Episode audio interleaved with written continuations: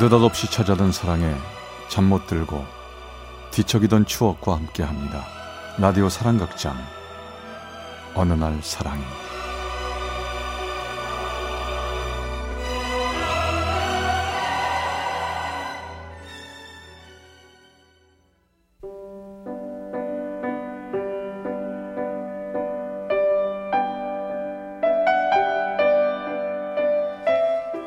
사랑의 체험수기 어느 날 사랑의 제24화 검은도에서 만난 첫사랑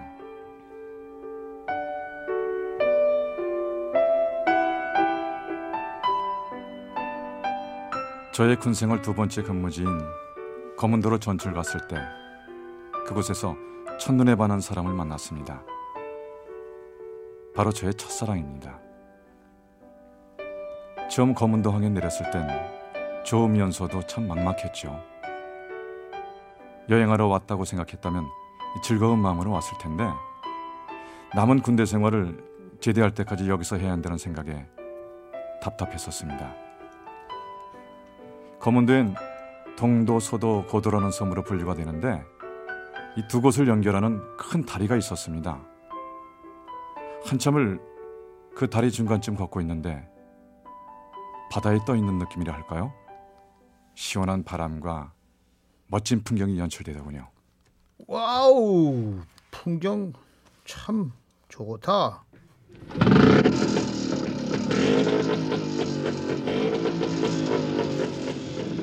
네, 누군가 조그만 오토바이를 타고 어떤 한 아가씨가 다리를 건너며 저에게 오더군요. 어, 오늘 전입 오셨나 보네요. 어, 예. 아까 근데 아까 터미널에서 뵀던 분 같은데 여기 사세요? 여기가 고향이에요. 여객선 터미널에서 일하고요. 짐 들고 부대까지 가려면 고생 꽤 하시겠네요. 여기 뒤에 실어요. 부대 위병소에다 갖다 놓을게요. 아 예.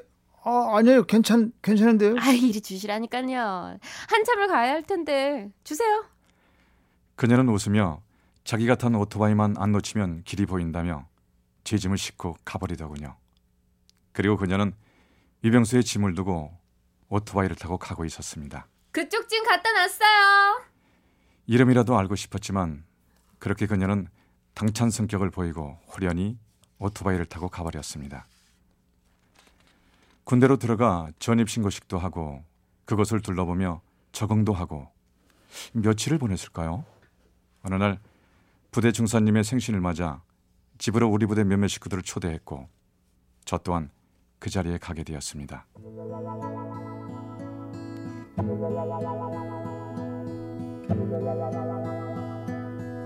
반가워요. 지낼만해요? 오 오토바이 아- 아가씨 아니에요? 어, 웬일이에요? 오, 둘이 아는 사이야? 아, 네, 저 처음 전이 본날제 짐이 무겁게 보였는지 그걸 옮겨 주었어요. 오, 그래서 동희가 박수병 전입원 줄 알고 있었구나.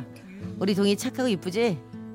우리 집사람 나를 따라 이곳 낯선 섬까지 왔는데 친구도 없고 어디 말 붙일 말동무도 없었는데 동희가 친언니 동생처럼 집사람 잘 따라주고 서로 가깝게 지내. 아유 나한테는 처제나 다름없지. 그 순간 그녀와 눈이 마주쳤고 전 순간 나도 모르게 얼굴이 빨갛게 달아올랐습니다. 그녀도 당황하며 다시 부엌으로 들어가 버리더군요. 그렇게 전 부대로 돌아온 후부터였을까요?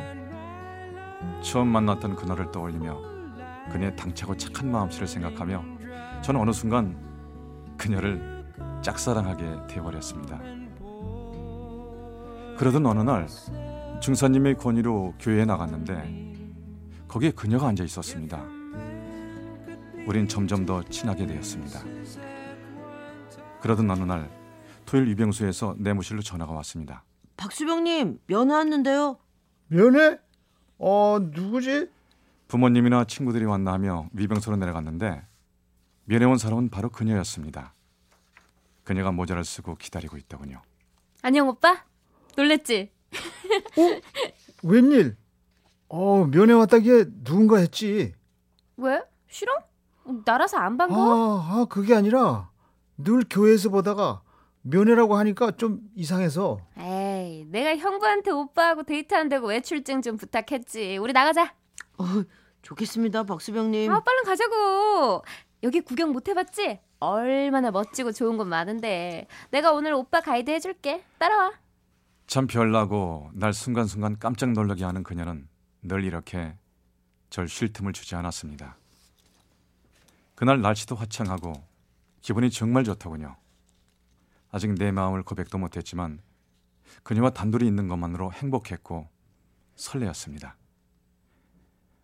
맑고 푸른 바닷물의 해수욕장에서 우린 맨발로 거닐며 많은 대화를 했습니다. 그녀가 갑자기 모래사장이 이렇게 막대기로 글을 쓰대요. 박수병 제대하는 그날까지 파이팅! 어 고맙고 눈물 난다. 군에 와서 이렇게 호강하는 사람 있으면 나오라 그래. 우린 그 아름다운 풍경을 만끽하며 등대에 다다랐습니다. 확 트인 넓은 바다 그리고 아름다운 절벽 바다 위에 떠 있는 바위 섬들 그 모든 게 한눈에 들어오더군요. 저기 저 바위 섬들이 백도야 오빠. 왜 백도라고 부르는지 알아? 어 글쎄 바위가 하얘서 그런가? 뭐 그것도 근사치로 맞긴 한데 섬이 100에서 하나가 모자란 99개라고 해서 일백 백자에서 한일자를 떼어 흰 백자를 써서 백도도라고 불리게 되었다는 설화가 있다네. 그래? 그리고 우린 수평선을 바라보며 한동안 말이 없었습니다.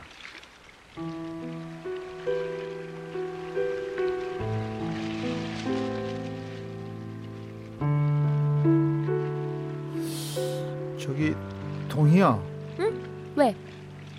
나 있잖아.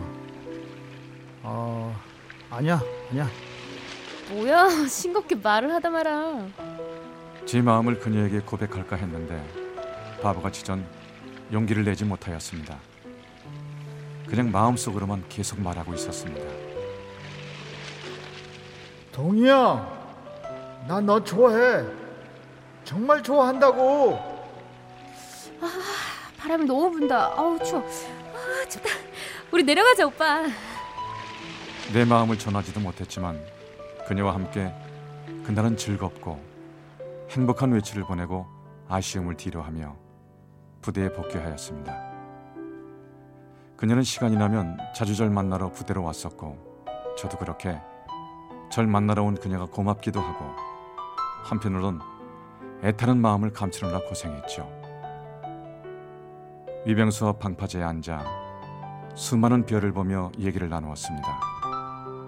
하지만 입에서만 맴도는 말, 좋아한다는 고백은 하지 못했습니다.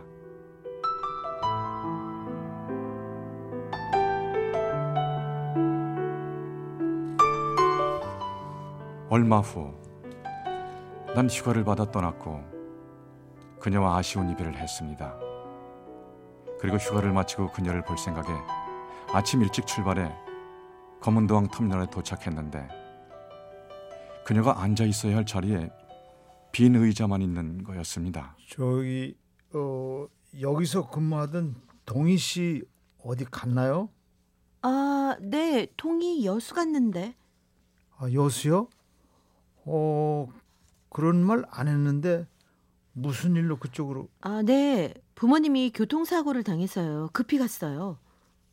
다른 자세한 내용은 부대 복귀해서 동희와 친한 중사님께 알게 됐는데 부모님 두 분과 여동생이 고속버스를 타고 친척 결혼식을 다녀오다 다른 차와 정면 충돌로 아버님과 동생이 그 자리에서 사망을 했고 어머님은 큰 부상으로 중환자실에 있다는 것이었- 것이었습니다. 그녀에게는 얼마나 받아들이기 힘든 일이었을 것이며 청천벽력 같은 소리였겠습니까? 전 너무나 걱정되어 무선 호출기에 부대 전화를 남겼지만 전화는 오지 않았습니다. 몇 주가 지났을까 한 통의 전화가 오더군요. 오빠 어, 야 동희야, 내가 얘기 들었어. 너 얼마나 힘들었니? 미안해 전화 못해서. 아니야, 아, 나- 내 걱정하지 말고 너 괜찮아. 어머님은 어떠시니? 어, 뭐 다행히 깨어나셔서 수술하고 병실로 옮겼어. 한동안 나 오빠 못 볼 것 같아. 그래 알았어 그래야지. 너도 건강 잃지 말고 밥 잘 챙겨 먹고 알았지? 응, 알았어. 고마워.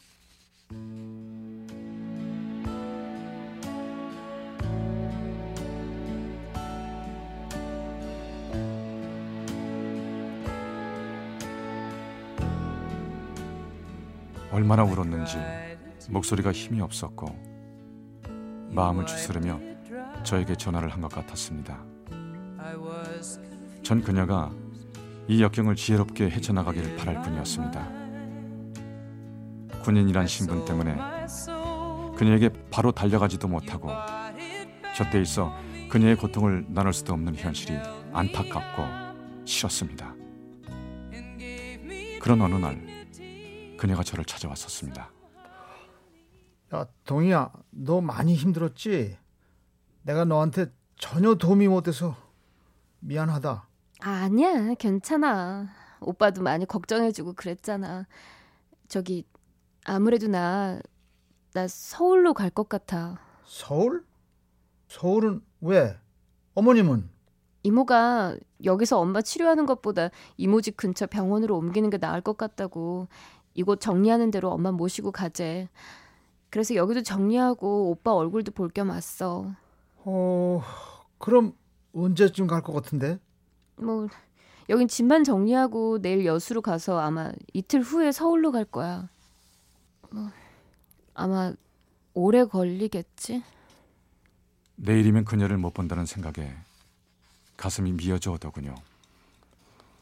처음 사랑이란 감정을 알게 해준 그녀가 떠난다니 어떻게 해야 될지 모르겠더군요. 다음 날 그녀가 떠나는 모습이라도 보고자 배웅하러 당직 사관님께 사정을 얘기하고 그녀 집으로 갔습니다.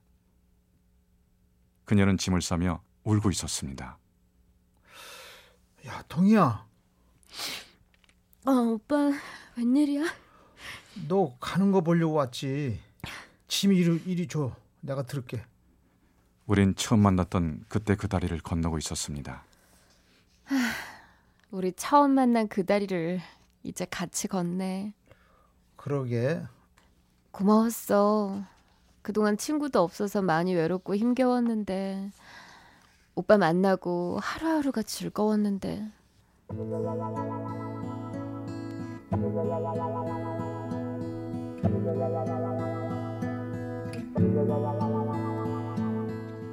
그녀의 처진 어깨를 보는 순간 안쓰러워 저도 모르게 그녀를 꼭 안아주었습니다. 다리 중간에서 그녀는 내 품에 안겨 서름의 눈물과 이별의 눈물을 흘렸습니다. 저도 그녀를 보내긴 싫었지만 가는 그녀를 잡을 수 없다는 게 너무나 힘들었죠. 그녀는 배에 올라 몇 번이고 나를 향해 손을 흔들어 주었고 저도 그녀에게 손을 흔들며 말했습니다. 동희야, 나 너 사랑해. 그녀에게는 들리지 않았지만 저의 입모양을 보고 배의 창문 너머로 그녀가 묻는 것 같았습니다. 오빠 뭐라고? 널 사랑한다고.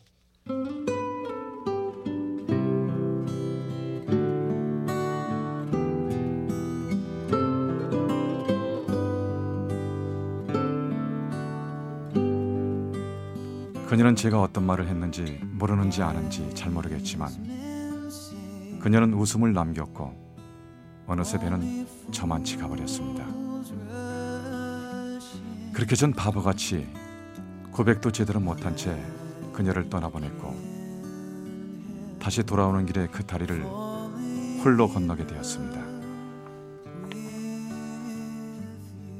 다리 중간에 서서 멀리 한 점이 되어가는 그녀의 담배를 바라보는데 눈가에 눈물이 촉촉히 젖고 있었습니다. 가끔 그녀에게 편지가 왔지만 어느 날부터 연락도 안 되고 편지도 끊겨버리더군요. 이젠 짝사랑으로 그리고 예치옥으로 남은 지금 전 벌써 두 아이의 아빠이자 사랑하는 아내를 둔 남편으로 잘 살고 있습니다. 아프고 힘들 때 곁에 있어 주지 못해서 사랑했다는 말 한마디 해주지 못해서 가끔 후회는 되는데요. 지금 그녀는 하늘 아래서 누군가와 행복하게 잘 살고 있을 거라 믿고 있습니다.